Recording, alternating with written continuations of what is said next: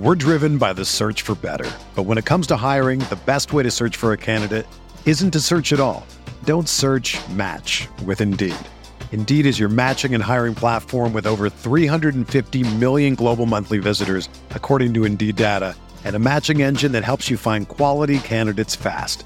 Ditch the busy work. Use Indeed for scheduling, screening, and messaging so you can connect with candidates faster.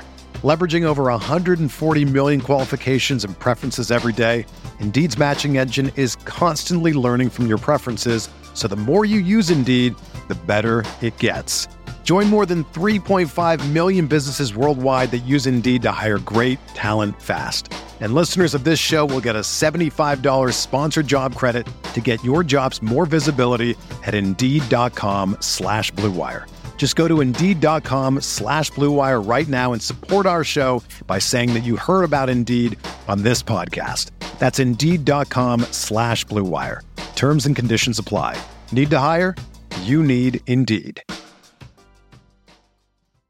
This podcast episode is brought to you by Coors Light. These days, everything is go, go, go. It's nonstop hustle all the time. Work, friends, family expect you to be on 24 7. Well, sometimes you just need to reach for a Coors Light because it's made to chill. Coors Light is cold lagered, cold filtered, and cold packaged. It's as crisp and refreshing as the Colorado Rockies. It is literally made to chill. Coors Light is the one I choose when I need to unwind. So when you want to hit reset, reach for the beer that's made to chill. Get Coors Light in the new look delivered straight to your door with Drizly or Instacart. Celebrate responsibly. Coors Brewing Company, Golden, Colorado. Support for this podcast comes from US Bank. US Bank wants to know how you reward yourself because they have cards that make every day more rewarding. Are you a points order, cashback guru, low intro APR lover? With US Bank, it's up to you because they have the cards to fit your lifestyle. So earn more whether you're shopping at a gas station or grocery store, even while planning a staycation. Learn more at usbank.com slash credit card. U.S. Bank credit cards are issued by U.S. Bank National Association ND. Some restrictions may apply. Member FDIC.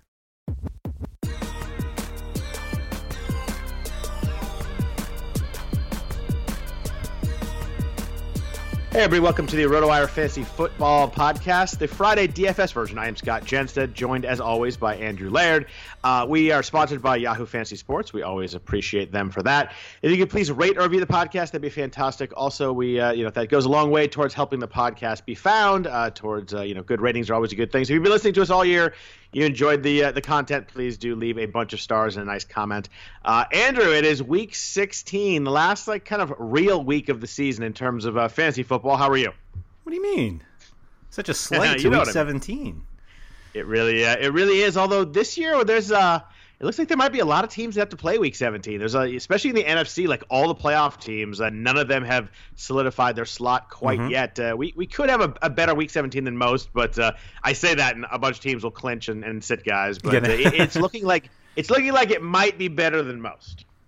Yeah, I mean, week 17 DFS is better than like preseason DFS. So it's not Uh, like. and, and week week 17 DFS is better than season long DFS. So DFS for week 17 is actually actually uh, kind of fun sometimes. You mean season long. Season long, not season long DFS, right? Is that what I. Whatever it is. I Yeah, agree. yeah, yeah. No, week 17 DFS is better than people Yes. who play season long leagues Yes, that, yes, yes. That, that, that use week 17. Yes, I agree. Um, Teams Yeah. that have their, their playoffs and finals in week 17 and season long is, is mind boggling. I always thought that, I don't know if they still do it since I don't play season long anymore, but ESPN used to combine 16 and 17. Yeah. And it's like, what are we doing? Come on. Yeah, I don't I don't necessarily hate the two week playoff, but it should be 13, 14, 15, 16, not 16, 17. Right, exactly. But whatever. Yeah. That's why you play So- DFS. That is exactly why we play DFS and why football was kind of made for DFS. It, it- really, football is not made for season long. Like, No, there's really no I reason. Fully, uh, as I have, uh, as, I, as this world has morphed in, uh, into DFS and stuff, I, I fully agree on that one. I, uh, I absolutely love the NFL for DFS. Yeah, I mean, it's DFS sports betting are like one A and one B, and then it's season long, or it's not even season long. It's Survivor, and then it's Pick'em League. Like, there's no season long fantasy football in the way that you can like play games around football is dead last. nice. Well, we've, we've now upset the listeners to all the other podcasts sorry. uh, that, that during the week, but uh, We'll jump into the DFS slate. Uh, we're going to hit the, the main slate. There are three games on Saturday. Uh, there's the uh, Texans and Buccaneers, the Bills and Patriots, which should be about seven to six, um, and then the Rams, the Rams and the 49ers, in, in a big game on Saturday night. So we're going to stick with the main slate. So we'll we'll also miss the Chiefs game, uh, Chiefs and Bears on Sunday night, and the Packers Vikings big game on Monday night. But it's a a very interesting slate. Even if you take those five games off, we have 11 game slate. Uh, it, it, it's a it's a good one. We have a, we have a couple of totals over 50 this week, which you know last week we were lacking.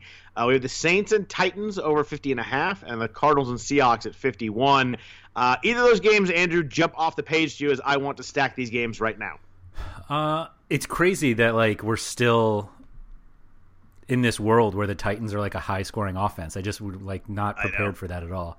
Um, the Titans, the Titans with Ryan Tannehill are high. Yeah, yeah, yeah, totally. Yeah. Um, I think I don't know. It's it's actually that other game that I'm more hesitant about, just because uh, theoretically, like the Seahawks across the board are like great plays, but they're nine and a half point favorites, and so that yep.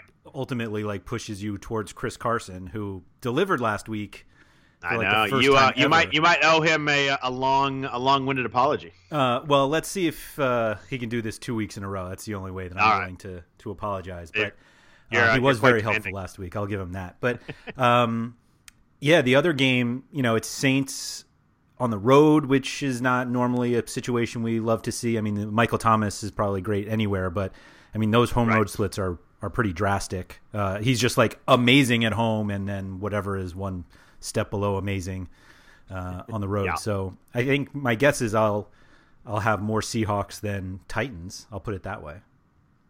Yeah, I uh, I agree there. Although it, it, it, thinking with the Seahawks, you mentioned the nine and a half point spread, and they are a team that if they do get ahead, they do take the foot off the gas in the, in the passing game, and they run the ball a ton. So we talk about you know game script and all that kind of stuff, but the Seahawks are one team that you know if they do get up fourteen to nothing, it, it definitely changes how they call plays.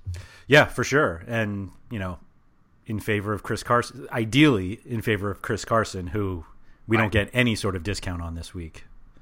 Uh, no, he's uh, la- last week was uh, he was super chalky and he, like you said he delivered, but um, his price was too low last week. I mean, right. the first thing when you open the slate last week, it stuck out. You're like, oh, everybody's gonna have Chris Carson. Yep. And you know, one of those weeks when the chalk worked, but it, he was definitely mispriced last week. This week, uh, definitely priced up. Uh, so it'll be interesting to see how he how he fits kind of with the rest of a roster. Uh, we also have some really low totals. We have the Giants at Redskins, uh, Washington fair by two and a half. That one that one's forty two, not too too low, but we have two that are really low. Oh, we have the Lions at Broncos. Lions at Broncos. Denver's favored by seven in this game too, but over under 38 and a half will tell you all you need to know about uh, what Vegas thinks of the Lions offense this week. Yeah. Uh, and then we have the Steelers at your Jets. Uh, sorry. Uh, Pittsburgh favored by three. Over under of 37 and a half. Might be the lowest over under we've had on a, on a, on a slate this year. I, I can't remember a 36 anywhere. I think that's actually up to 37 and a half too. I think it was just a 37 Ugh. or was yesterday, but uh, I mean, if you if I gave you the slate and I was like, "What's the lowest total?" Like that that one's yeah. going to jump out at you. So you're not uh, you're not going out to that game to sit in the snow. Oh gosh, no! It's been a long time since I've gone to a Jet game, and this is not going to be the one that gets me there. Yeah, that's a that's a tough one to sell. Like if you're going to that game, you're uh, you're pretty hardcore uh, Jets or Steelers. It's probably going to look like Heinz Field, to be honest. Like with the way yeah, Steelers fans travel, and I don't know yeah. why any Jets fans would go other than they're just diehards. And but I'm going to pass on that one. Or somehow related to Bilal Powell. Maybe, yeah. so let's jump into the running backs now that I mentioned your boy Bilal Powell. Uh, always at the top, Christian McCaffrey, uh, priced up above everybody else, as always, deservedly so. He was a monster last week against Seattle. Uh, 19 carries for 87 yards and two touchdowns. Also, eight catches for 88 yards. So he combined for 175 yards.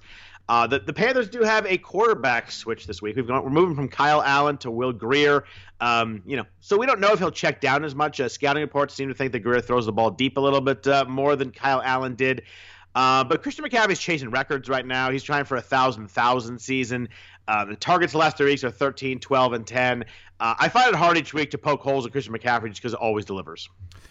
Yeah, that's. I mean, and it, it, he's always delivering even if he's not scoring touchdowns like you get disappointed yep. when you're like oh only 23 points this week which you know you're very happy with from other guys there's there are definitely like values uh, all over the place um, to make it easier to fit him in Uh, so I, I don't think like his salary is going to be the reason that people don't play him.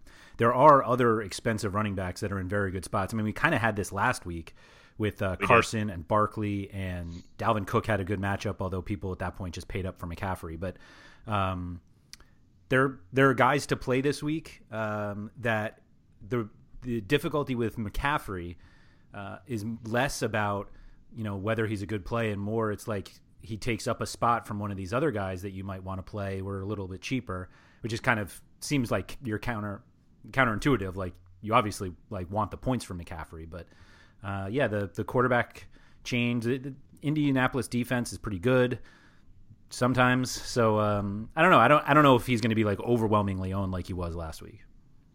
Yeah, I don't think he's gonna be overwhelmingly owned. And you mentioned to me as we were talking beforehand how many playable running backs there are this week. There are, as you go down the list, there's kind of different guys at price points, and there's a lot of guys you can make an argument for this week. Uh, I think, but maybe more than, uh, than than we've seen since really early in the season. For sure, and that doesn't mean that they're better than McCaffrey. Like I think if you were like, no, how no. many points is everybody going to score? Like McCaffrey's still going to be at the top of the list. But um, you know, you get anywhere from a sixteen hundred dollar discount to a four thousand dollar discount uh, which you can use elsewhere. I mean, um, there are some guys that you can pay up for at other positions that obviously makes it a little tougher if you're playing McCaffrey. Uh, so, but I think he's still probably the the guy you want to pay up for. Yeah. So moving down, you mentioned uh, the two guys over eight thousand on both DraftKings and FanDuel are Chris Carson and Saquon Barkley. Saquon Barkley finally busted out last week in a spot that he should have busted out against the Dolphins. Uh, 24 carries for 112 yards and two touchdowns, also 31 yards on four catches with five targets. Another great matchup this week. He's at Washington. Um, you know, Miles Sanders killed Washington last week, 19 for 122. Aaron Jones had 134 yards a week before. So clearly, this this Redskins uh, rush defense is is leaking oil right now pretty badly. And Barkley looks like he might finally be kind of figuring out on this offense. Uh, you know, maybe it's the Eli Manning thing. He played uh, played really well last week. And you mentioned Carson also monster last week, uh, 133 yards, two touchdowns as the as the chalk play at Carolina. Uh, Nick Chubb was big last week against Arizona, so Arizona's not starting anybody at the moment. Chris Carson gets a ton of touches when Rashaad Penny has been out. So the games he's been out, he's, he's been really good. Now he's out for the season, so he's the guy. CJ Prosise is uh, you know not someone like Penny that can come in and steal carries, more of a, a third down kind of guy. Both guys look pretty good. Do you have a preference between the two? Is only a two hundred dollar price difference on DraftKings. Uh, I want to side actually towards Carson, which uh, feels crazy. I mean, he had uh, 22 carries for 104 yards, four catches for 41 in the first game that they played back in, in week four. Um, they're obviously big favorites. The idea is that they go up. Hopefully, they go up because of him, and then they just kind of run him into the ground.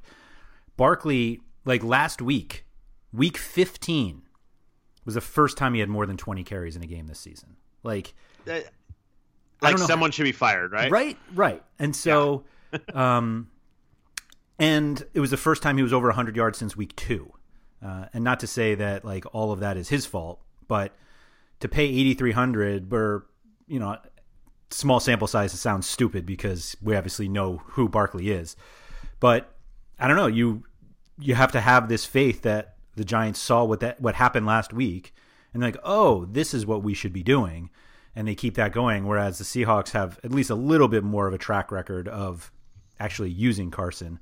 Um, playing like Team Jamamin, I don't think works this week. McCaffrey, Carson, and Barkley. Like I, I, don't see that being a reasonable build only because of the paydown options. But um, I'm kind of in this boat where I'm looking at Carson, I'm looking at Barkley, and I'm thinking maybe I should just pay up for McCaffrey and and skip both of them, um, which feels a little dangerous. But I think Carson's probably the the play over Barkley for me, at least in cash games.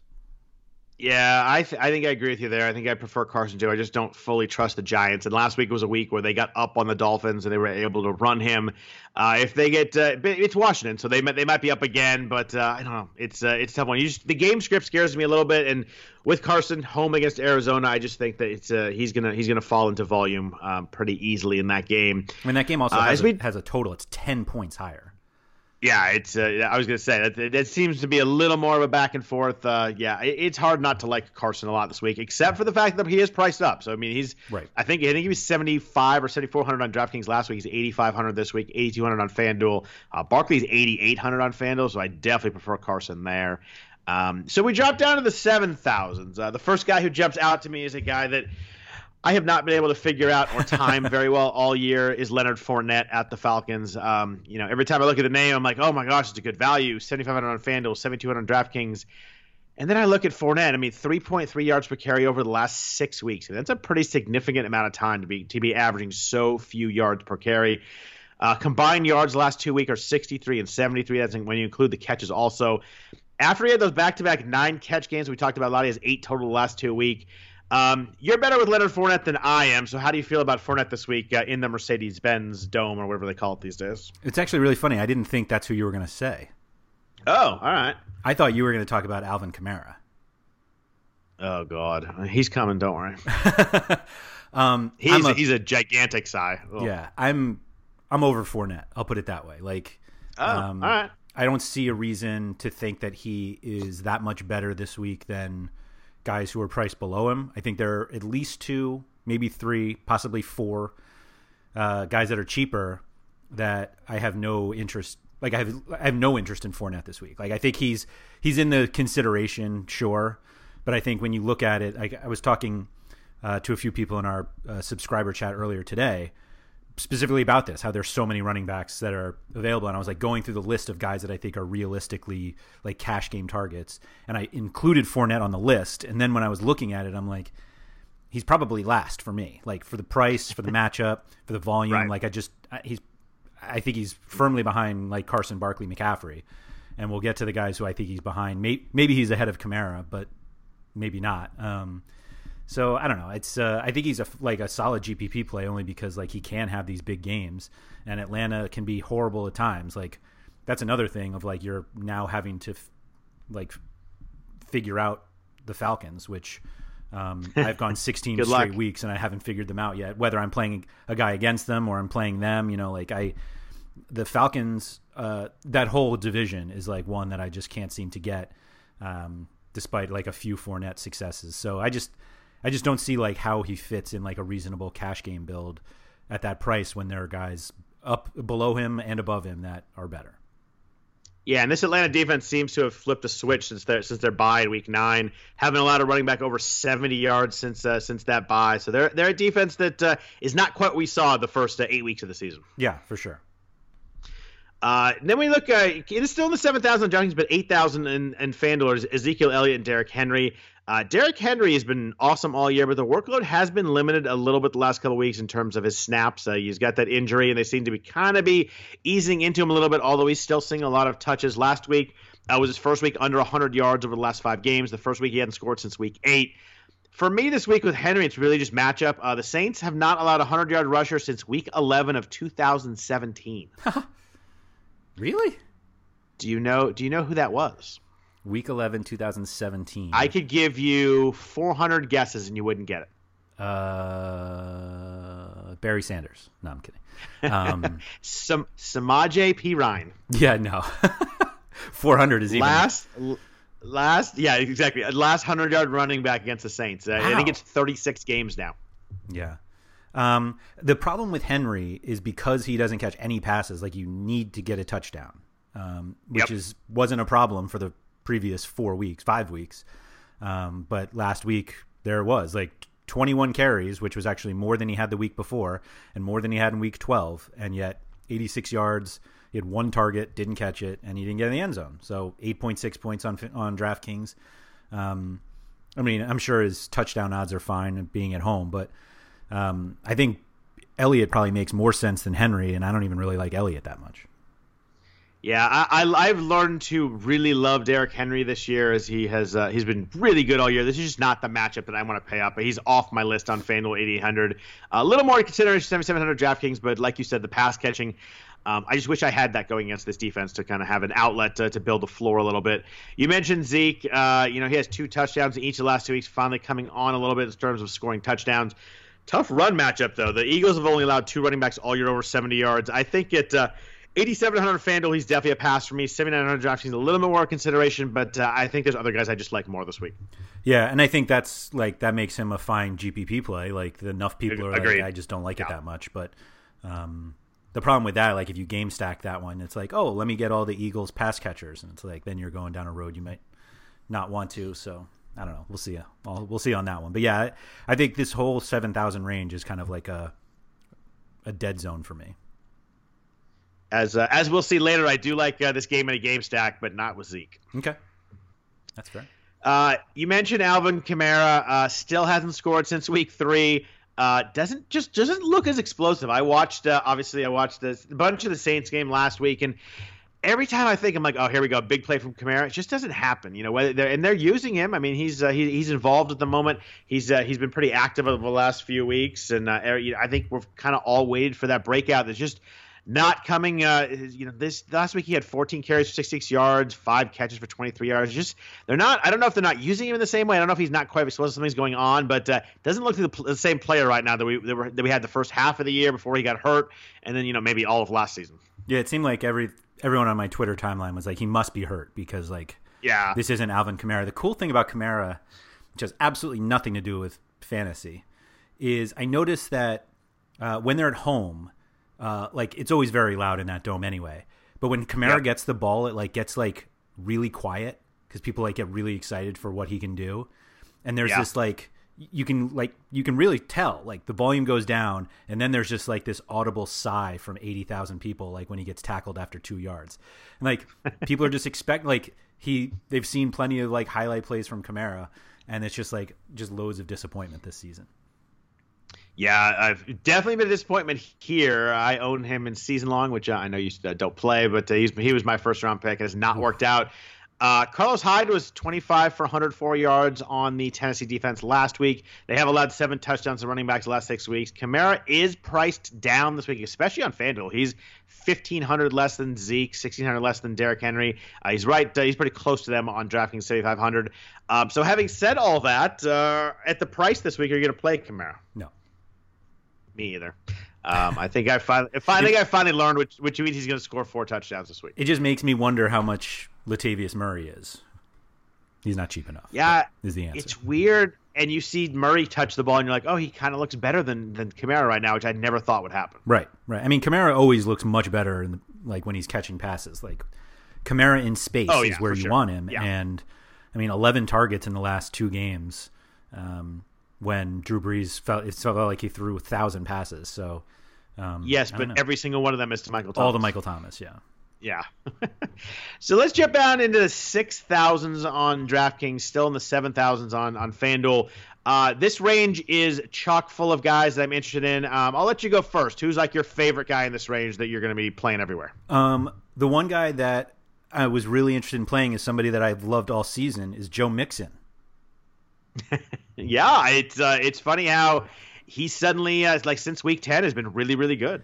Yeah, my fear uh, is that they get up and then they don't use him because it seems like they only want to use him when they're down thirty, and uh, somehow he still gets twenty five carries for 150 yards. But um, in all seriousness, like home against or I'm sorry at Miami uh, at 6600 with his volume, uh, and he even like gets a few targets per game. Like he's caught. Um, like 10 of 11 targets in the last three games, which, you know, is not like huge volume, but it's good for a guy that we're also getting 20 to 25 carries with. So um, I think Mixon's like a great play uh, if he's healthy enough to play. Popped up on the injury report on Thursday, which usually means he did something during practice, which certainly isn't ideal. And um, the last thing I want to do is like wonder if I should be playing uh, Gio Bernard. Uh, but I think I I, I know the answer to that one. Right, exactly. Um, but I think Mixon is in a great spot, and the only reason I hesitate on Mixon is that I also love Marlon Mack, um, sixty two hundred on DraftKings. He doesn't catch any passes, uh, but they're playing Carolina, who gives up loads of touchdowns and yards and fantasy points to running backs all season, particularly of late.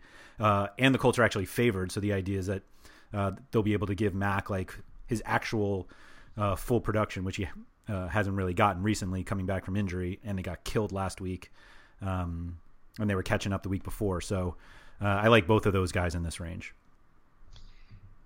I, uh, I fully agree on Mixon. Uh, since week 10, he trails only Christian McCaffrey in both touches and yards across all uh, running backs in the NFL. And he's been playing, had some tougher matchups, too. So this one against Miami probably looks pretty good, but over 130 yards the last two weeks rushing, 75 plus yards in five of six games. I, I like Joe Mixon a lot, too.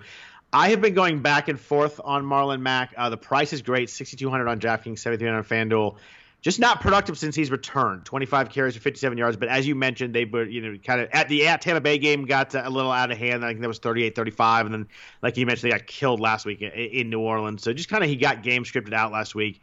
But you just gotta love the matchup. I mean, everybody's killing them. We talked about it with Chris Carson last week. We're like, you know, this looks too easy, and it was. 24 carries, 130 yards. Uh, Devonta Freeman, Brian Hill the week before, Derrius Guice and, and Adrian Peterson the week before that for 228 rushing yards combined between the two of them. Carolina is just a mess. Seven touchdowns to running backs the last three weeks.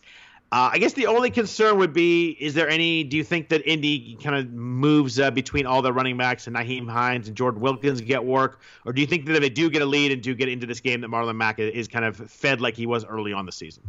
Uh, I want to believe it's all Mack. Right. I'll put it that Yeah. way. I guess the the other thing is we know it's Mixon. Uh, so Yes. if you're looking between those two, um, the concern for for Mack doesn't really apply to Mixon, or at least it hasn't.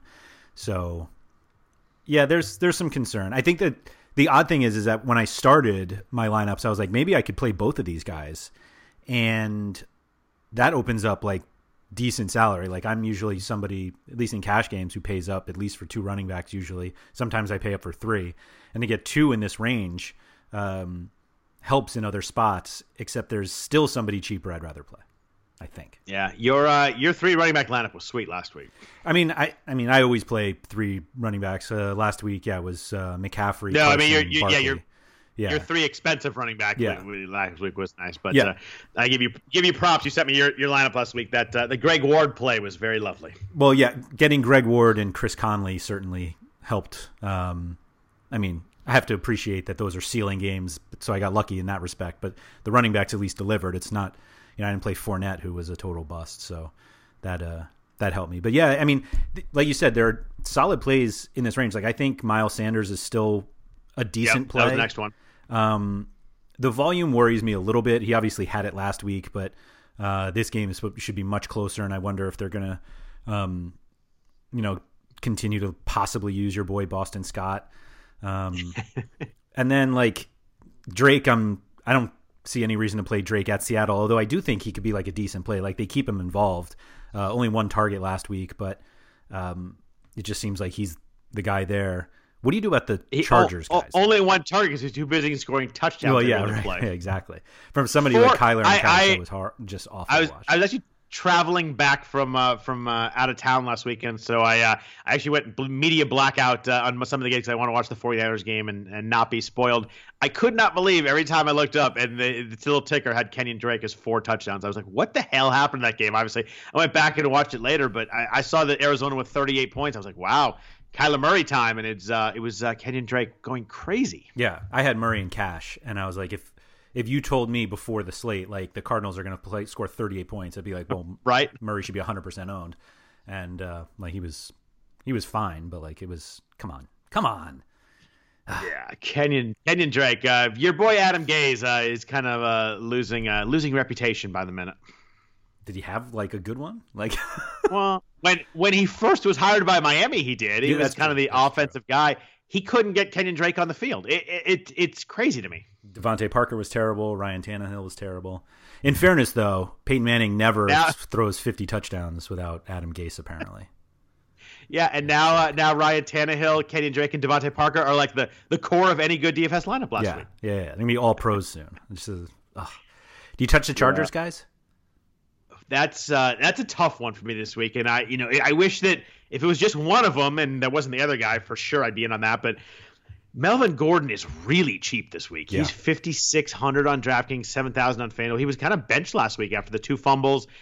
Nice game script this week. He's a guy that you know game script really uh, works there. They do have a quote unquote home game again this week against the Raiders, although they will not be a home game at all. It'll be a road game. But five and a half point favorite. Um, he only had 25 snaps last week, but he was 22 for 108 against the Raiders in Week 10. If they get up, you got to like Melvin Gordon this week. You know Austin Ekeler's also cheap at 6100. 12 touches again last week. He didn't score, but he still had 13.1 points in DraftKings. But it just, just when you have that number of touches, you need the touchdown so badly. He's so good that you know if you want to put him in a GPP lineup and kind of pivot off Mixon and uh, and Sanders and uh, and Marlon Mack. I could see it. I just don't. Uh, I, I hate playing a guy who's going to get 12 touches no matter how good he is, and I really think Austin Ekeler's really good. Yeah, that's exactly how I feel. Like the the volume is just not reliable enough for either guy. Um, yeah, it was weird. Like, and obviously the game script worked against them, but it was like if I told you that Melvin Gordon had seven carries, um, you'd be like, oh, it must have been like a huge Ekeler game, and Ekeler had seven carries, and it's like, oh, they just got blown out and yeah. it didn't matter. But the pro- the problem was it was a huge Vikings game, right? exactly. um, I think I'd be willing to take a risk on either one of them, so I wouldn't have to play Devonta Freeman though. That was uh, that was my guy in the mix here is Devonta Freeman. Uh, nice game script against a defense in Jacksonville that has kind of given up. They were better against the Raiders last week, but uh, he did have 21 touches uh, in weeks uh, 13 and 14. Only 14 last week against San Francisco because they threw the ball to Julio Jones 117 times. Um, Jacksonville's been thrashed by running backs last six weeks, both rushing and receiving. The matchup here works, but uh, I find it t- tough to trust Devonta Freeman. Although a couple weeks ago we did, and he, he played pretty well. Um, I don't know. I'm okay on him last this week, but uh, I'd probably go to. I'd definitely go to Mixon first. I'd probably go to Sanders first. I'd probably go to Mack first. It's just I think there's too many guys in this range for me to go to Freeman. I think I'd play Melvin Gordon at four hundred dollars less too. What about um, Phillip Lindsay? Uh, no, I think I'm finally off that one. I think he's uh, he screwed us enough times, and he actually was out snapped. he was out snapped by Royce Freeman last week. Yeah, yeah. I mean, that that's the biggest real concern to me. Joking aside. Yeah, but like Detroit is terrible. They're terrible. But yeah, I agree with you. It's just the it, we we have the same problem with all these guys that like once you get below Mixon, um, the volume is just questionable. And Mack's theoretically is there, but and, and Mack's is higher, I think, than Sanders and Ekeler and Freeman and Gordon and Lindsay, but it's still not like really that reliable. Drake, we know, well, we don't know, but we are expecting him to get most of the touches, but they're also yeah. almost double digit underdogs. So uh, I'll stay away from that one too. Yeah, Lindsay's a lot cheaper than these guys. He's fifty three hundred. I just uh, I look at the twenty three snaps and seven carries last week. That definitely freaks me out. That was a weird game against Kansas City where they got down really quick early and then it didn't really get blown out. The game just kind of lingered there for a while. But uh, the fact that uh, the fact that Royce Freeman outsnapped him, I think it was thirty three to twenty three, is enough that uh, I'm scared enough by Lindsay to stay away this week. Yeah, and I can stop beating around it, but like DeAndre Washington is the reason why yep. I don't think of these guys at all. Um, Four thousand against the Chargers in this uh, pseudo road game. Um, Josh Jacobs is out, so uh, Washington had a huge game in the one uh, instance where he took over. Uh, at least huge for a backup running back. Um, right. You know, he had 14 carries for 53 yards and touchdown, but he also caught six of seven targets for 43 yards. Uh, and at yep. 4,000, like I, he's going to be the highest owned guy in cash games, like no doubt. Yeah, I mean, you look at the number, the 40 snaps in that week is the one that sticks yeah. out to me. Like he was clearly the guy that was on the field more than the other running backs when Jacobs was out. Yeah, I, it, I see no reason not to play him for every reason that you want to play a guy. Like he's cheap, the matchup is perfectly fine. He has the volume. Yeah, I think the matchup is a little tougher than you do. I don't love going against the Chargers. They haven't allowed a running back over 80 yards since week eight, but I think with the with the targets should be there. He's a, definitely a guy who can catch the ball in the backfield. I think it kind of builds a pretty nice floor. And for a guy with four thousand, it's hard to say that too often. Yeah, exactly, exactly. So, and this is like all comes back to McCaffrey. So like if you can pay 14-1 for McCaffrey in Washington, yeah, why wouldn't you?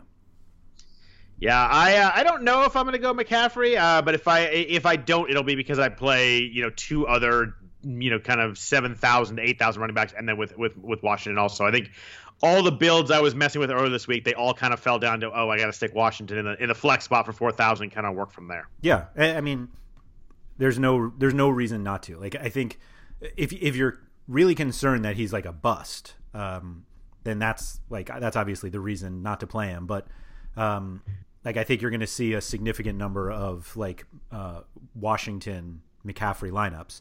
And the yeah the difference now is if you don't play McCaffrey, uh, you know you could do Carson Barkley Washington, uh, and then you're skipping yep. that whole. So that's where I was, where it's like if I'm not going to play McCaffrey, then do I want to spend up for both of the top the, the other two top guys with Washington? But then I'm not playing Mixon, I'm not playing Mack, uh, who I think I think like I think Mixon deserves to be in the like in this Kamara Fournette price range.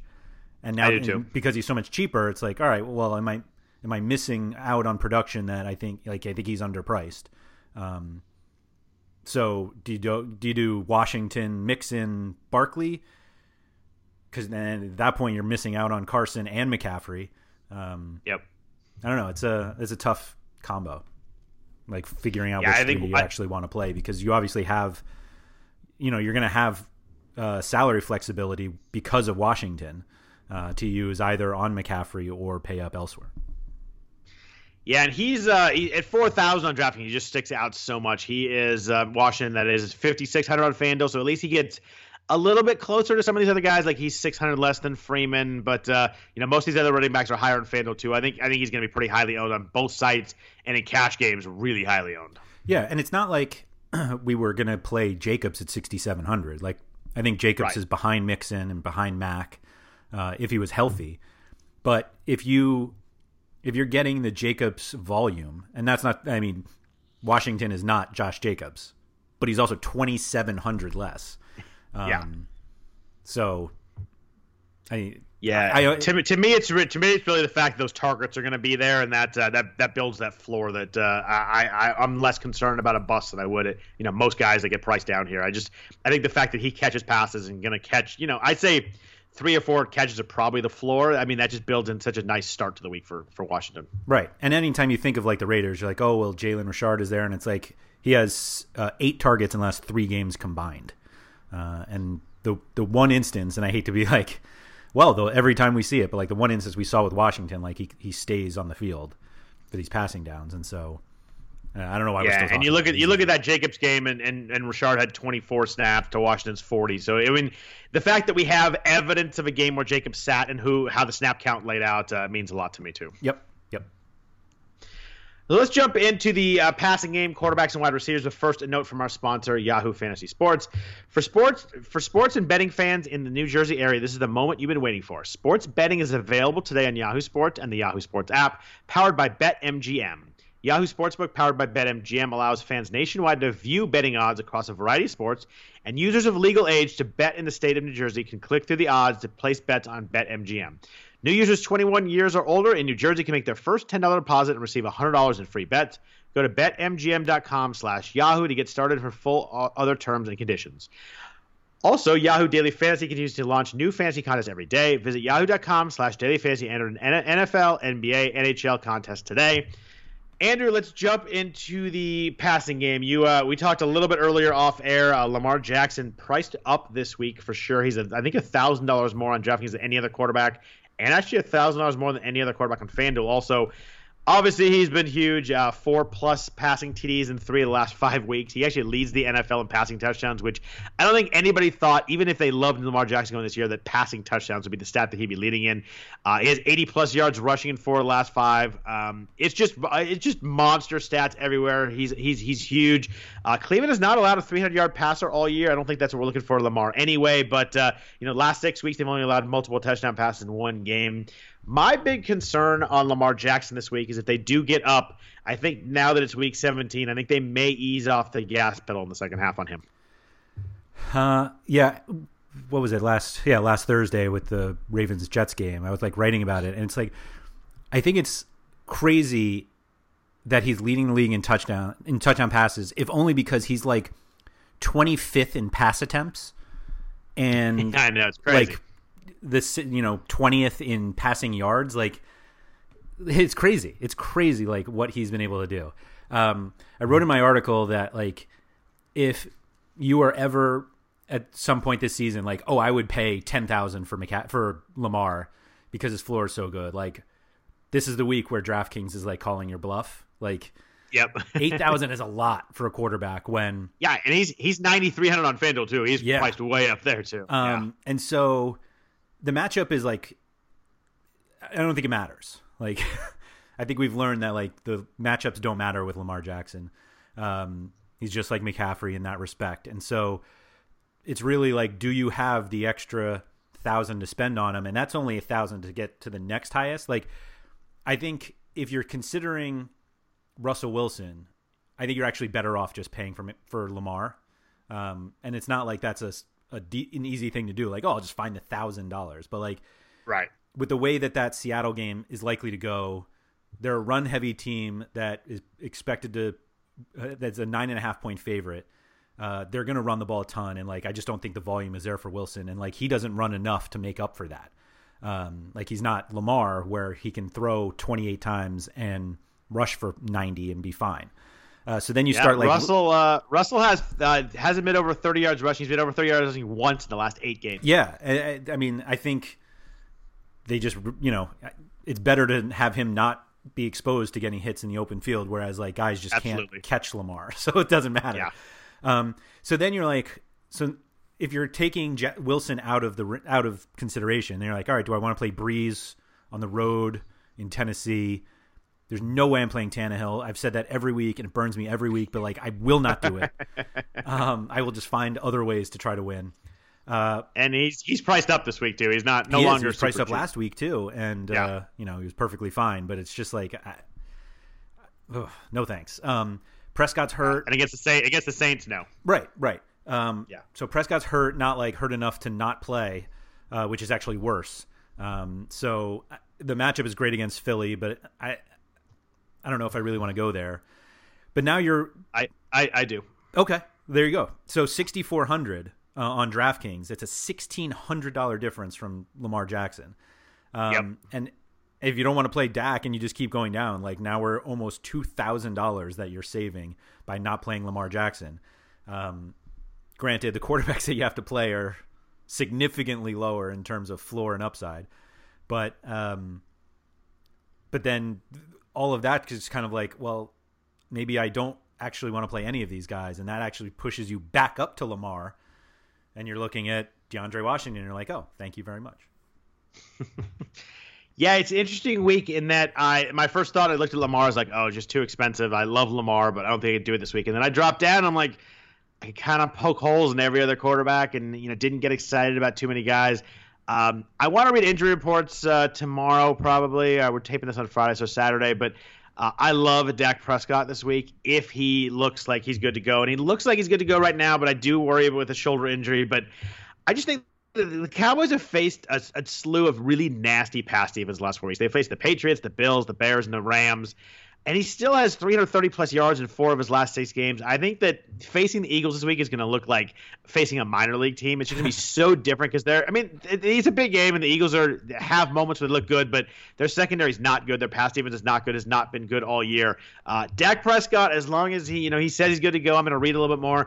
Dak and Amari is my favorite stack this week, and it's mm. not even close. Not even I love close. the Dak. I love the Dak Amari stack this week. I don't think it'll be overly popular. Uh, Amari's priced down at 6,700. Uh, my favorite stack this week, and like I said, not, not that close. Okay. Um, the the difficulty is that the the pool gets ugly like really fast. Like after it does, it's, it's Dak, a, as, as good as the running back pool is. The quarterback pool gets tough. It's it's really tough, and I mean a lot of it is that we're we're losing out on on Winston and Watson on the Saturday slate. Yep. Um, losing out on Jameis, I don't think that would be a bad thing, but it sure has been this year. Right, right. And so yeah. uh, when you look at it, you're like, you can play Matt Ryan against the Jaguars, and who knows what happens with the Falcons? Like that's another one I just don't want to buy in. And it's like, do I really want to pay six thousand on DraftKings for Ryan Fitzpatrick? Or fifty nine hundred for Jacoby Brissett, and then you're like, oh my god, these are actually the guys who are better than you know, it, unless you want to play like Philip Rivers against the Raiders, which like I don't know why you go you would go into that thinking like that's a great play. Carson Wentz has looked pretty good though. Um, Dallas is obviously a pretty strong matchup, but 5800 for Wentz, I think I'm more likely to play than to you know play guys like Drew Lock or um, Minshew if he's healthy enough to play, or um, Mayfield. Like I'm not going to play anybody this low. Uh, so I don't know. It puts me. I just feel like I'm eliminating pretty much everybody. Um, except Lamar Jackson. So I was gonna say, so who are you? Are you gonna just play Lamar then, or who are you thinking about playing? Um, I think Lamar. I I don't. I haven't gotten off Lamar, um, but the rest of my team is pretty ugly, so I think I'm gonna have to. Um, but like if I'm gonna look at guys like, um, I'm not even looking at Darnold, but if I'm like in that range, Dalton, uh, against Miami, um, Rivers or Wentz. Like, am I just better off paying forty three hundred for Will Grier? I figure you're to get there at some point. Uh, you know, has good receivers. He's got DJ Moore. He's got Curtis Samuel. He has Christian McCaffrey. Uh, probably not the worst idea I've heard. I, I, have I have no idea, you know, what the real uh, the real upside of uh, of Will Grier is. But you look at scouting reports. You know, he's got a good arm. He was pretty good at West Virginia in college. Um, yeah, I mean, if you want to punt, it's not the worst punt play we've had this year. That's for sure. Yeah, I guess I shouldn't ignore Daniel Jones because, like, I don't know. I guess the the Giants are going to let him play um, if he, if he's healthy enough to. Um, but I don't know. Uh, I don't. Any uh, any Gardner Minshew love at fifty five hundred? I think I'd rather play Grier. Wow, yeah, that's the thing. Is you get down there, like I just might as well save the twelve hundred bucks and, and call it a day. Um, and well, the crazy thing is, Min- not, not only is it like twelve hundred from Minshew, but then I'm like, my, the two quarterbacks I'm considering the most are forty three hundred and eight thousand, and yet I don't know if I mean Grier could be a disaster. Um, Could be. So, and, uh, although he's going up against a defense, give him four touchdown passes each of the last two weeks, and 307 and 456 yards in those right. two games. Right. Yeah. You look at uh, Drew Brees and Jameis Winston have just killed Indy the last two weeks. They've given up multiple passing touchdowns in five straight weeks. Uh, so the matchup's really good for Grier, but like you said, I mean, there, there's no doubt that could be a disaster. Yeah, and when you think of guys like Drew Brees and Jameis Winston, Will, Grier is obviously right next on your list he fits uh, fits right in there. But you know, West Virginia, they were they were he was a gunslinger there. They threw the ball a lot. Uh, wasn't very good in the preseason. Uh, you know, I don't know how much weight you put into that, but you know, quarterbacks in the preseason trying to kind of win a job does matter a little bit. Um, I don't think I'm going there, but uh, at 4,300, uh, I don't hate it considering the, the matchup and the talent around him. I was gonna say if, if you're somebody who like puts a lot of emphasis on matchup, Grier has to be in consideration. Agreed.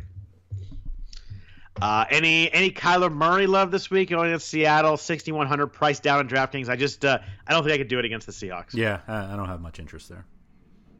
They haven't allowed more than two passing touchdowns in a game all season long. I thought you were going to say since like 2004, so that's actually better than nice. And it's funny because they've actually given up uh, given up a good amount of yards, but they just haven't given up the passing touchdowns. You scroll through, and it's just uh, They've, uh, you know, for a defense that uh, really struggled early on. I mean, Andy Dalton had 418 yards against them week one. They've uh, they've locked down pretty good. The yards are there, but uh, no no no three passing touchdown games all year long. Huh? Yeah, I mean, yeah. I was uh, I, when I looked that up, I, I actually looked at it twice because I was surprised when I saw it. Yeah, it's um, yeah, uh, that's enough for me for to as we were that. going through you mentioned drew brees quickly. He is on the road this week at tennessee priced up uh, on fanduel 8200 6900 on draftkings.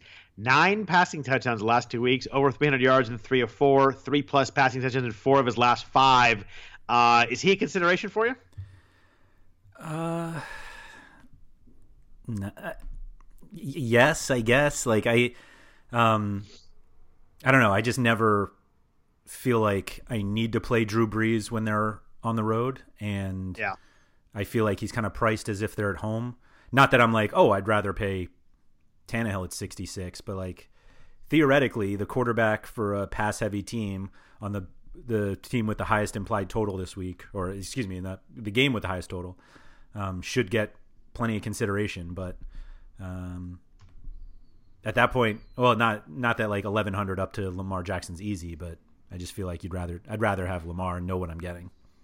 Yeah, and for me, I'd rather drop down to both Dak and Carson Wentz. I think so. I think Brees yeah. kind of falls in that range where uh, I, I can find guys that I like just as much dropping down. I you know I could go up to Lamar too. I think he's kind of in that range where like I like you said, I just I, I think I'd go in other ways. Right. Yeah. So the receivers this week uh, become an interesting group also. But first, uh, before we get to receivers, a note from our sponsor, Armchair Quarterback. Armchair Quarterback is a real time game where you predict the next play during a live football broadcast. You know what the next play is going to be, predicted and earn points. Climb the leaderboard, increase your chances to win tickets and other prizes. It's the perfect way to make watching games more exciting. We have a special league for all RotoWire subscribers. We'll be posting the leaderboard online and mentioning them here. This week, we're playing the huge NFC North battle between the Vikings and Packers on Monday night, so jump on into that one. You can also form your own league with your fantasy friends. The full schedule and game information is available at armchairquarterback.com.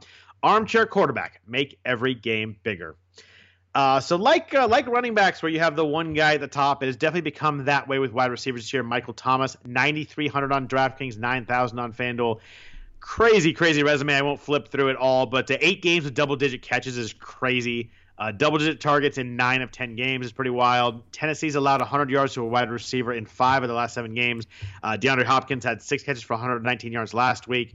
Um, so on the road, we mentioned we don't like the Saints nearly as much, but uh, how do you feel about Michael Thomas this week in Nashville? The benefit to Thomas is that the other upper tier options are n- like nowhere near his quality, and so yeah. Um, say what you want about Julio Jones, but um, and like 20 targets last week. Um, exactly. Um, yes, yes, he scored in the last play. I admit that was the right call. Um, I don't know. I, I just I think Thomas is like rightfully the most expensive, but kind of like Lamar, if you're gonna pay up, like why are you paying seventy six hundred for Tyler Lockett? Like I get it against Arizona, but the volume is just gonna be pretty limited. AJ Brown has been incredible lately, um, but he's talk, also talk about a price bump though. He's, he's, he's Right. seven thousand now. Yeah. Right, seven. He was fifty three hundred two weeks ago against the Raiders, and now he's seven thousand against New Orleans. Um, but so like, I just I can't do that with AJ Brown. Um, I'd rather play DJ Moore, even though I know nothing. Like we don't know anything about how Will Grier will play with him, but I feel like he's a lot safer. Same with Amari Cooper. Um, Did uh, did DJ Moore offend somebody at FanDuel? What is he now? 6600 less than DraftKings, which you know doesn't usually happen. He's the same price as Zach Pascal and James Washington on FanDuel.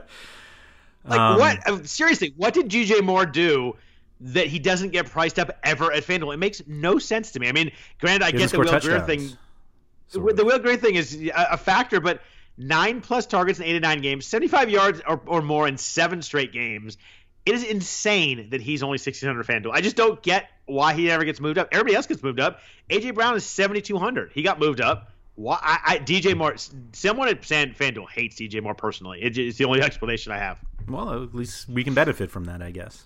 Uh, I suppose, and it, it's tough with Will Grier in there. We just don't know what we're getting, but uh, it's just odd that uh, he's not in like the mid seven thousands. Yeah, yeah, it is. That is weird.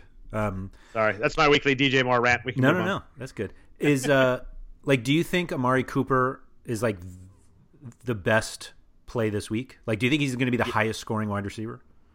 Uh, I don't. I wouldn't say that, but if you were going to give me Amari Cooper and you take Michael Thomas out, I would make that bet. So, so, so you do think that Michael Thomas is going to be the highest scoring wide receiver?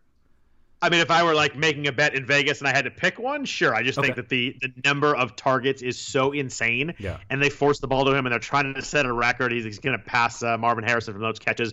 And the Saints love going after records. I, I fully get that. Um, I wouldn't be able to bet against Michael Thomas, but at, uh, if you give me Amari, if you give me the rest of the field, my pick this week would be Amari Cooper. Do you know how many double-digit catch games Michael Thomas has on the road this year? Oh, that's a really good question. I know he has eight on the year total. I do not know how many of those are on the road. No, no, no, just catches, not touchdowns. Yeah, no, double digit catches in a game. He has Oh, eight yes. games with double digit catches. Yes. Yeah, I don't know how many of those are on the road though. One, and it was in That week two. I, I I was going to guess three and think that was kind of low. One is uh, one is his seven double digit catches games at home. Then At home, right? And the game that he Oh, didn't, God. he had nine, and he caught. It was on nine targets for 95 yards against the Cowboys. Yeah, so he had 10, 10 catches on 13 targets for 89 yards in week two against the Rams. All and right. then the following week, they were at Seattle. He caught five of seven. At Jacksonville, eight of 12. And obviously, like, nine is very close to 10. This is just some stupid ran- round number point that Of I'm course. making here. Chicago, nine of 11. Tampa Bay, eight of 10. Atlanta, six of eight. That's uh, that's pretty wild. That seven of the eight are at home. Though I mean, I know I get it. it's a it's a number. We're just picking the round number, but uh, that's uh, that's pretty wild. I, that one on the road is uh, lower than I would have guessed for sure. Right. Um, so he'll have. But they 14. throw the ball to him every damn He'll, play. he'll have 14 catches on Sunday. But Yeah, exactly. I mean, it, you look at him as like quarter one, that the game last week, everybody's like, "Oh, if you play against Michael Thomas this week in your playoffs, like you're done already." It's just, yeah. it's uh, it's crazy. They're gonna break the record this week for his catches. I, I get that, but and Sean Payton's gonna throw to him every time. But uh, I, I just, I love Amari Cooper this week. Um, the, the the defenses he's faced the last four weeks, we mentioned him when we talked about Dak Prescott, but he's faced Stephon Gilmore, he's faced Tre'Davious White, he's faced uh, Jalen Ramsey. Like he has just run the gauntlet lately. He's priced down on DraftKings at 6,700. Eagles have allowed the most pass yards per game to wide receiver ones this season. Uh, he was brutal last week. I get it. He was uh, he had one catch for 19 yards, but had 19 targets the two weeks before that. So it's not like he's out of the offense in any way. Uh, I love Amari Cooper this week. I think it's going to be 130, 140 yards. I think he's going to score uh, once or twice. Um, I just I can't get over how much uh, I love him at the price this week on DraftKings. So the the top scoring wide receiver is a totally selfish um, question because I like had a lineup build where I didn't have 9300 for a wide receiver, but I could take anybody else. And if I could have anybody uh, else, who would you take? I take Amari Cooper, and I, I I take him over Julio this week. I take him over Ty Lock, and I take him over AJ Brown.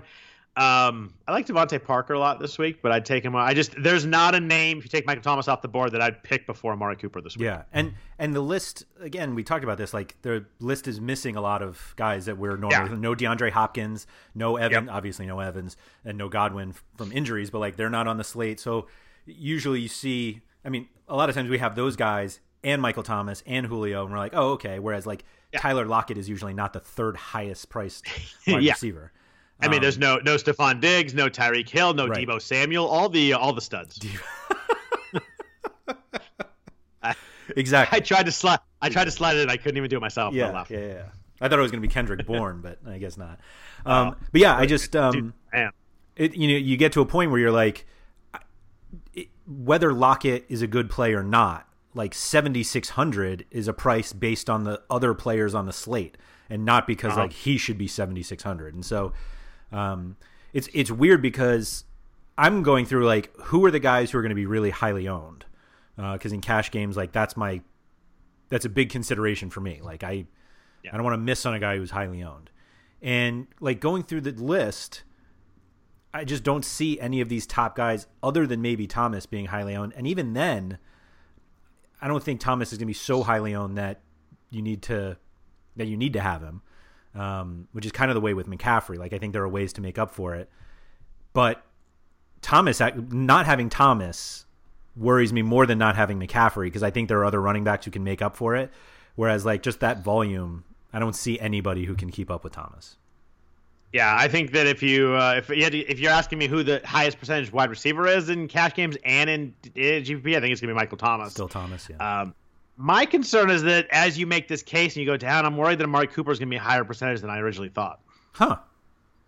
You don't Just because people... you, you, kind of scroll down and nobody's going to play Tyler Lockett 7600. I mean, nine targets last week. He had a huge game, but in a game where Seattle's going to could very much run the ball the whole second half, he had 11 targets total the prior three weeks. I mean, it's just so up and down in that offense. If they get ahead, he's just not going to be involved. I just I can't fathom paying seventy seven for. And I love Tyler Lockett. I think Tyler Lockett is awesome, and he's going against Arizona. Great matchup. Could uh, could blow up. I just I think the game script works out, and that uh, he's not a play for me at the price. That's fair. That's fair. Um, Do you think everybody's going to go Julio after the twenty targets? No. I think it's more. I don't think Jacksonville sucks on defense. Yeah, but like to play Julio in cash, you need like the perfect situation, and eight thousand it's just not. I don't. I don't see that. I mean, I guess nobody yeah, else mean, is they, there, but like no Ridley and uh, I don't know. God bless them if they do.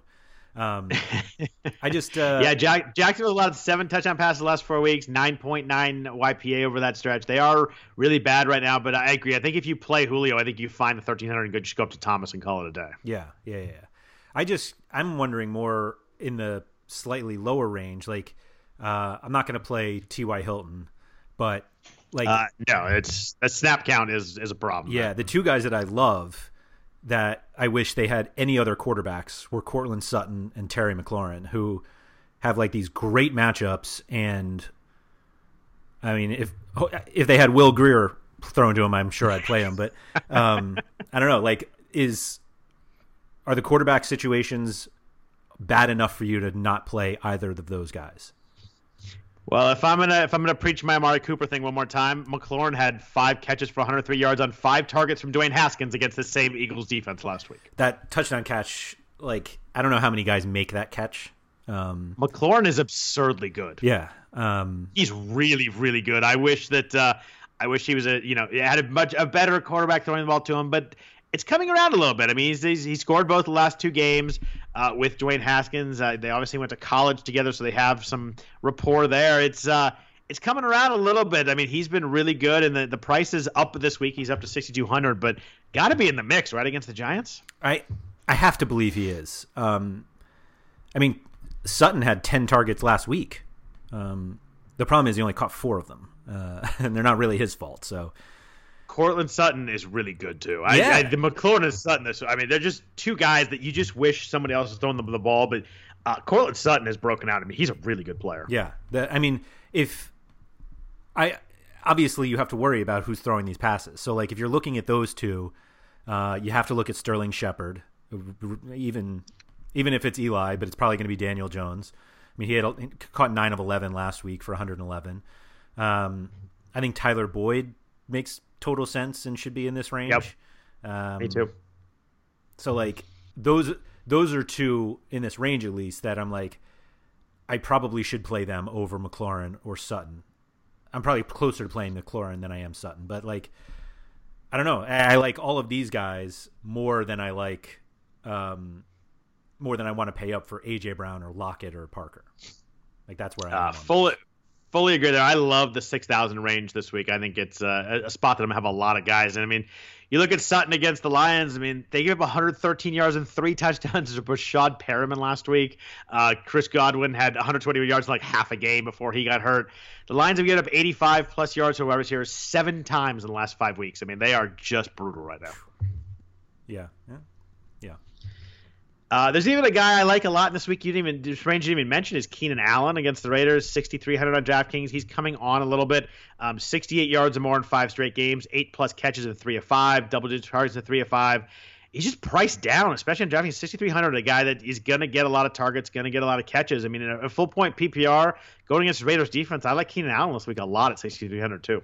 Uh, I'm going to call you out on this three of five. Please do. Um, Uh-oh, are the other games that bad? Well, it's not that they're bad, but it's that two of those three were the oldest games, like week ten and Yeah, week eleven. Um, so he has twenty targets, uh, twenty catches, excuse me, in the last three games. Um, so, like this whole like coming on, like I guess like his most productive That's, game that's was last seven. week. That's seven catches a game in the last three games. Yeah, yeah. Um, It ain't Michael Thomas, but it's not bad. That's true. That's true. They had to throw a ton last week because they were getting destroyed, uh, which Yeah, I don't know. I true. uh, uh, He's uh, he's not a ceiling guy right No. now. He doesn't have 100 yards in the game since week three, and that concerns me. Lobe is not really a huge touchdown guy either. I just think at those targets and catches, uh, I think I think he's underpriced at, at DraftKings. FanDuel 6700, uh, pretty low. Also, I like him there. I like him there too. Not quite as much without the full point PPR. Um, I just think the uh, I think for a guy this good, I think the the price is a little bit too low this week going against the Raiders. That's fair. Uh, that that's fair. I I'll skip on. But but if you think that, you could drop down to Mike Williams at five thousand on DraftKings and, Yeah. and save the money, and you probably have a little more upside, at least with the touchdowns. Yep, for sure, for sure. Yeah, I mean this this range is tough. I mean you got DJ Chark coming back at sixty three hundred. You got you mentioned Sterling Shepard sixty one hundred. There's just a lot of options. Kenny Golladay would even mention sixty five hundred, and everybody's worried about wide receiver ones against Denver. But I mean Tyreek Tyreek Hill had two touchdowns last week. DeAndre Hopkins one twenty touchdown the week before. Keenan Allen sixty eight and a touchdown before that. Stefon Diggs one twenty one and a touchdown. In the last four weeks, wide receiver ones have been killing Denver. Which is crazy because like that's like that used to be their strong suit. Um, Right. That's that. That's Chris Harris and everybody else in that Right. secondary. I just uh, David Blough uh, scares me a little bit. Gallad- yeah, Golladay's been targeted five, four, and five times the last three weeks. I love Kenny Golladay, but the volume is not there right now. The quarterback's not there. At least if you got a bad quarterback, I, I want some volume attached to it. Yeah, yeah, yeah, yeah, for sure. Um, and I mean, at the top of the 6,000, we mentioned DJ Moore, DeVante Parker. I mean, DeVante Parker returned last week, two touchdowns. The Bengals struggled mightily with the deep ball, which is DeVante Parker's specialty. I mean, they shut down the New England wide receivers last week, but, you know, that's no tough task these days. But wide receivers were over 75 yards seven straight weeks prior to that, including a 220 yard game to Cooper Kupp. I mean, I can make the case for like seven or eight guys in this range. It's a pretty wild mid range wide receiver week this week. Yeah, and the reasons you don't want to play certain guys is more about their quarterback than it is about like themselves. Yep. So, yeah, it's a busy range that um, you're kind of not in if you play McCaffrey and Thomas or Jackson. Yeah, because then you got to drop. Then you got to drop down. You mentioned Tyler Boyd at fifty eight hundred on DraftKings, sixteen hundred FanDuel. Uh, Miami, you know, it's just it's not good. They lead the NFL with twenty four touchdowns allowed to opposing wide receivers. He has twenty three targets over the last three weeks. He was only three twenty six last week, but that's against New England, and we kind of throw out uh, stats against Stephon Gilmore in the New England secondary. Uh, Miami's allowed a hundred yard receiver in five straight games. That's uh, that's pretty wild. If you told me it was fifteen, I would have believed you. yeah, no doubt. But I guess they played the Jets twice, so maybe not. Oh, there's that. Hey, Robbie Anderson could do that. He can. He can. Jamison Crowder, two touchdowns last week. That's right. That's right. Including one of the worst drops yeah. I've uh, ever seen in my entire life. Isn't that the worst? Like, guy has 80 yards and two touchdowns. You're like, but he had the worst drop ever. It was. I mean, it, thankfully he like made up for. It. Like he was wide open in the end zone and clearly was like trying to make sure his feet were in and just like looked right. away and dropped. He was wide open, just dropped the ball, and on the next play made this like ridiculous catch in the end zone, keeping his feet in, and it was like, oh, you know, the standard response was like, oh, why didn't you just, you know, you make the the make the difficult catch, but you can't make the easy one, um, right? Which is really a microcosm of just being a Jets fan. Every week we get some microcosm of a Jets fan, and they're, they're never good. Never. Christian Kirk is uh, a guy that uh, got to make a decision on. He's priced down this week, 5,600 on DraftKings, 5,900, 5,900 on FanDuel. He's really, really low on FanDuel. Um, only five targets last week, but he was averaging about nine per game the four weeks before that. Could be a nice game script for Kirk. Uh, they are at uh, at Seattle. They are big underdogs. They should be throwing the ball in the second half. He's really cheap. Uh, DJ Moore was really good against the, the Seahawks in week 15. Uh, both Robert Woods and Cooper Kupp were good in week 14. So we mentioned Seattle doesn't give up a lot of passing touchdowns, but they do give up a, a decent amount of yards. Uh, do you like Christian Kirk at all this week? Not enough. Um, I think the guys yeah. a little above him, like Boyd, are better. And you could even go down Gallup or um, James Washington, I think, is perfectly fine uh, in this range. And so I'd probably play those guys over Kirk just because of the matchup. Uh, what about uh, on the cheaper side? You know, last week we had a ton of guys that kind of emerged with wide receiver uh, injuries. You mentioned uh, you, you played Greg Ward. He's still really cheap this week on FanDuel, yeah. 4,200, nine target each, each of the last two weeks. Um, he was uh, seven for 61 and, and, a touchdown last week at Washington. The matchup this week against the Cowboys is tougher, but yeah, I think this game could be a little more back and forth than people think. I think that the Eagles are going to have to score to win this game. Uh, are you going back to Greg Ward, Greg Ward this week at 4,200? Yeah, I definitely might. I mean, the they just don't have a ton of guys who are catching passes, and um, so I think he makes sense more than like I don't know if you're going to play Chris Conley again if if Chark is returns. Although I think if Chark yeah. sits out, Conley's fine again. Um, Agreed. I think you can make a case um, for Golden Tate, although I'm not like overly enthusiastic about it. And I feel the, the exact same way about Danny Amendola.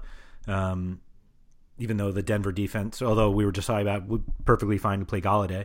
Um, but I think Ward kind of sticks out as like a, a, fairly loud, cheap option to play because you're not having to rely on uh, your boy Tim Patrick or Dontrelle Inman making some sort of return or you know splash. Or, so that's where I am.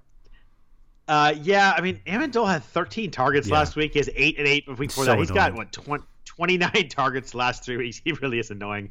Um, very little upside, even with a 13 yard, 102 yards and not a touchdown. The eight target weeks, he had 32 and 34 yards. I just I can't go there. Uh, my other cheap guy I wanted to ask you about uh, Steven Sims oh, yeah. for the Redskins uh, against New, against the Giants. Four thousand on DraftKings, fifty seven hundred on FanDuel. 11 targets last week. He had five for 45 and a touchdown. He's 18 targets last week. This is a really good matchup. Uh, I, am a little bit interested in Steven Sims here. I think uh, I think I might be going with him at 4,000 drafting in some GPPs. Yeah, I, I, think he's definitely worth worth thinking about. Um, it's funny when you like look at Washington and you're like, the targets are there, Um, so you have to think of like what the realistic catch percentage is for guys who are trying to catch passes from Dwayne Haskins. And so Sims answered that last week by catching five of 11. And it's like, well, if he gets 11 exactly. again, right. Uh, I'm not expecting eight catches. I have to expect, well, five. And so, uh, but at 4,000, like I think, uh, I think he's fine. Yeah, for sure. Anybody else cheap wide receiver wise that you're considering? Uh, not really. I think those guys were kind of the cheapest. Like if Chark Yeah, doesn't play, too. I think some people look at Keelan Cole again, but uh, that's not a, not where I'm heading. And so, um, I don't know. Alex Erickson from the Bengals is like okay. One he had six yards on five targets last week, so there's a uh, and he's Andy Dalton's not the worst quarterback in the world, so he's up there, but he's not the He's worst. not? I, was think there are worse. Uh, there are there are definitely worse at the moment. It, uh, quarterbacking is uh, is pretty rough right, right, now. right. Not everybody can be Will Grier. That is uh, that is true. The will the real it's Will Grier week. Maybe, maybe. The best thing about uh, about Erickson last week, you mentioned the one catches one catch for five or for six yards on five targets. He also had one fumble. hmm Yep. Good game. Good game. nice game. Uh, so tight ends this week, I think, starts with uh, with Zach Ertz. He is uh, 6,400 on DraftKings, 6,900 on FanDuel. He's just become a monster target guy with Alshon Jeffery out, with all the injuries the Eagles have at receiver, Nelson Agholor out. He's uh, five of six games with double digit targets. The only game he didn't go over 10 was the one game that Alshon Jeffery played. He's just kind of the main target for Carson Wentz right now. I think he's a lot more interesting on FanDuel, where the, the, the tight ends are really um, packed together uh, price wise. You look at like Hunter Henry and Zach Ertz is eight hundred dollars difference on FanDuel, and they are seventeen hundred dollars difference on DraftKings. So I think the the more expensive tight ends more interesting me on FanDuel this week, and I, I think Ertz is the guy I'm going to pay up uh, that, that I'm going to have in my lineup. Yeah, the only other one that I considered paying up for was Mark Andrews, and volume wise, like Ertz is still just so much ahead of him. Um, Yeah. So yeah, I think Ertz is is the clear like top guy, um, but you obviously have to pay for him. Uh, Darren Waller had ten targets last week. He had a monster game, hundred yards in two of the last three. Um, I worry. I worry a little bit there with Hunter Renfrow back that takes some underneath targets. I really liked Waller once Renfrow went out. I think that uh, he loses a few targets there. It's kind of the the pass routes that he's running is is the the ones that Renfrow's going to be uh, running also. yeah, I think most people in that range are going to play Ertz anyway. Um, Yeah. So I think, I mean, the, the guys that I was looking at were Ertz, uh, Austin Hooper, because like 4,400, Why why is he 4400? I don't, I'm not sure. Um, I'm not sure. Uh, and so I think that's one that's worth taking advantage of. And then, Yeah, in in bright bold on my sheet right now. right. And uh, Jacob Hollister, 4,200 isn't bad, uh, but he's playing Arizona. Arizona. so he obviously has to be in consideration. And Yep. then um, I think you could look at Dallas Goedert at 4,100. Uh, he's eight, seven, six, and six targets in the last few games, and so at 41, that's pretty good because you, again, like if it's going to be Goedert, Ertz, and Greg Ward, uh, I think that's that's perfectly fine to play. And I, I mean, the other guys below it, I think are like you can make cases for them, but I don't think any of them um, are that strong plays that um, like Ian Thomas for some reason like never moves.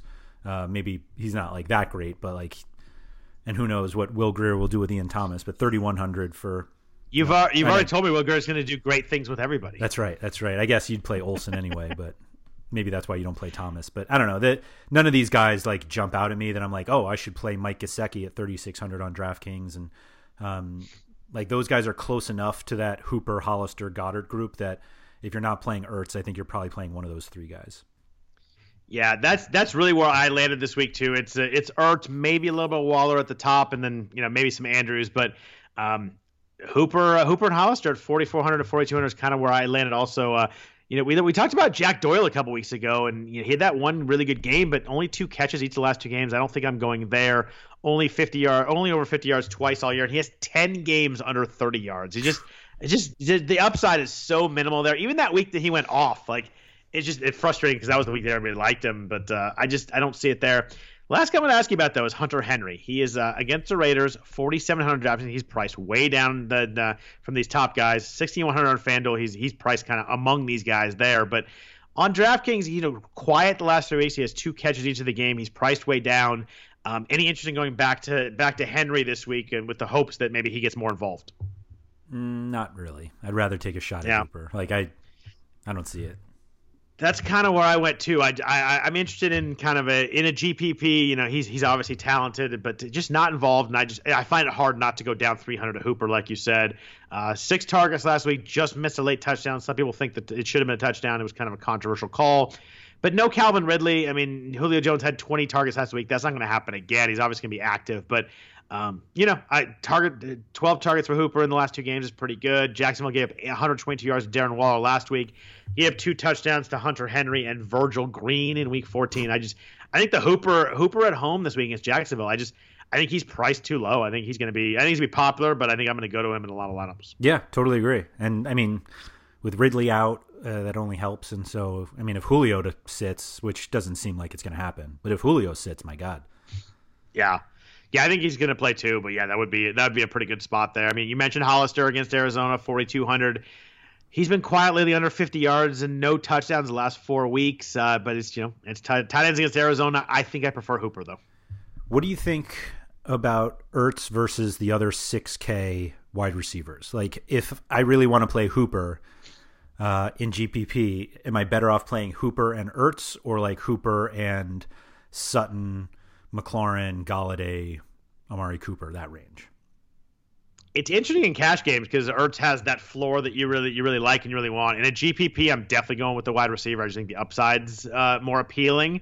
Um, but I could see uh, I could see two wide receivers in, in a cash or two tight ends in a cash lineup. I'd probably go. Uh, I like I'd go Amari Cooper over Ertz for sure. So if you're gonna compare those, I go that way. I'd probably go DJ Moore too. But if you're already playing those guys, uh, Ertz, Golladay, or you know Ertz, uh, whoever else you said there, Sutton, um, that's pretty darn close. Yeah, I, I mean, there's no way I'll ever not play three running backs in cash. I don't want to say never, Right. but like very rarely. Um, But yeah, the two tight ends, like it's weird because just what you said, like the upside for one of them really isn't high enough for GPPs, and yet I'm not going to do it in cash. So there's really like no real spot to play two tight ends. Yeah, it's just hard because, like I said, I, I agree with the three running back thing, especially in cash. It's hard to ever get away from that in the flex. I mean, there's there's certain weeks where the kind of the, the numbers and, and, and prices match up, but most weeks I'm going three running uh, running back in that flex spot. Yeah, I think I've gone 15 weeks with it, and I doubt I'm changing this week. Yeah. Um, lastly, uh, defense this week. Um, I think the top defenses everybody's going to like. Uh, Denver is 5,000 on FanDuel, only 3,500 on DraftKings, but they have nine sacks last two weeks going against David Blough. Uh, Detroit's allowed 15 sacks last four weeks. They have 10 turnovers last four weeks. Uh, everything on paper looks like a pretty good spot for this Denver defense. Yep, yep, I like that call. Anybody you like uh, super cheap this week? I think, I think a lot of people like uh, Baltimore, but they're priced up. Um, they've only the Browns have only allowed one sack in four of the last five. I don't think I'm going to go there for the price up. But is there anybody uh, you like on the cheap side this week? Uh, I always try to like convince myself that one of these teams is good. Um, the, the one that I tried the most was the Jaguars at 2,200 on DraftKings. Um, nine sacks in the last three games. They also only had one turnover in that span, which um, you usually need to turn the ball over to score some fantasy points. So I didn't really love that. I thought about the Raiders at 2,300. Um, the Titans, Cardinals, and Browns really weren't a consideration for me at all. Um, and then you get into that Eagles Cowboys game, which um, I don't I can't remember if you said earlier you think that one might not necessarily shoot out, but there might be a little more back and forth in that one. And so Yeah, I'm going. I'm going over in that game. yeah, so I mean, if they're I think it's like passes, I think it's like 46. I like the over. yeah. Um, so I don't know the Panthers against uh, the Colts. Like Brissett doesn't really turn it over like that much, and the Panthers are just so bad at this point. Like I I feel like there's really no like jump out defense this week where I'm just trying to play the Jaguars, if only because I hate the Falcons so much for costing me so much money this season, and maybe this is the week that it I get my karma back. How about uh, how about the Redskins at 2800 on on DraftKings? Uh, what's the reason to play them over the Giants? Uh, the fact they have 19 sacks over the last four weeks, and Daniel Jones is a turnover machine. Yeah. Um. Okay, I get it. I I actually like this defense this week. I just think I think the sacks are coming on. I mean, they got big sack numbers over the last four weeks, like I mentioned, and I just think if you're going to go under three thousand, you're looking for like kind of that punt option. Uh, they're probably my favorite this week. They had a six sack game against Detroit, a seven sack game against Carolina. They sacked Aaron Rodgers four times a couple weeks ago. Um, you know, they're they're forcing a few turnovers. They had that four turnover game against Detroit. I think that uh, I don't know. Daniel Jones had a ton of turnovers when he was playing. I just think that he forced some stuff. If I'm going under three thousand, that's probably the spot. But I wanted to ask you uh, at three thousand. Uh, any love for the Jets uh, going against uh, Duck Hodges and his four interceptions last week? Uh, not really. not really. I can't talk you can't talk into the Jets, huh? Uh, I actually like the Jets defense, like as a unit. Like I think they're fine, um, but I mean, not not really. I'd probably rather play the Redskins. Yeah. That's how I'll put it. Like rather play the yeah, Redskins. I would. I, I, would too. Yeah, I think the Redskins. And I'd good probably. Uh, the weird thing about the Redskins, though, like you're talking about how much they're getting, like they're getting sacks, and Jones turns the ball over. Uh, Jones actually has like a higher sack rate than Eli Manning, and it feels like Eli Manning's always on the ground. Um, so you, sometimes he's not even touched and he jumps down the that's ground. That's right. Too. That's right. I think there was a finger yeah. sack last week. Uh, he lo- he, lo- he loves that play. yeah, so I like that call. I, I didn't think about the Redskins enough. Yeah, if I'm going under three thousand in my play, if I'm going a little bit more expensive, I think it's Denver at thirty five hundred. I think they're going to be they're probably going to be popular, but that's probably my favorite play. Um, I like them more than than Baltimore at four thousand. I like them more than Pittsburgh at thirty nine hundred. Should be popular uh, the, against the Jets. Uh, Indy against your boy Will Grier at 3,300 might be a little interesting, but they only have one sack last two weeks. They've uh, Carolina's allowed a lot of sacks though. They've allowed 22 sacks last five weeks. It is Will Grier. you know, a, as as as gunslingerish as he may be, you know that usually leads to a uh, a few turnovers. So I think Indy at 3,300 is appealing. They're 4,800 on FanDuel, not quite as appealing there. Um, I think Redskins on FanDuel at 3,500 is a, is a good play too. They're a big price discount from the top teams, but uh, yeah, Denver and Washington for me on DraftKings, and probably Washington and uh, I don't know who else on FanDuel. It's tough to tough to pay up this week. Yeah, I mean, if you play the Colts, you just hope that um, you get that Jameis game where they had 11 points, but he threw five, four or five touchdowns, and so yeah, exactly. That's, Obviously, that's, uh, that's going to happen with Will Grier. So.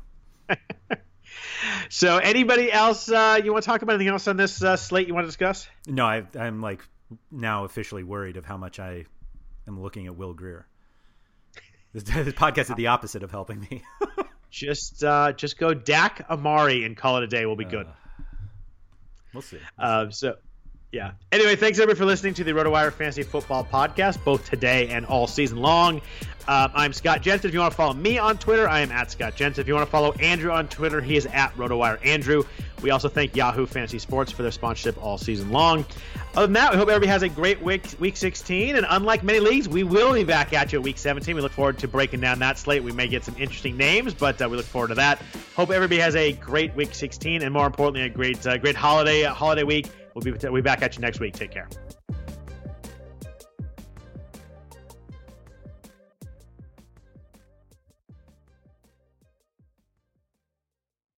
This is the story of the one. As head of maintenance at a concert hall, he knows the show must always go on. That's why he works behind the scenes, ensuring every light is working, the HVAC is humming, and his facility shines. With Grainger's supplies and solutions for every challenge he faces, plus 24 7 customer support, his venue never misses a beat. Call quickgranger.com or just stop by. Grainger, for the ones who get it done.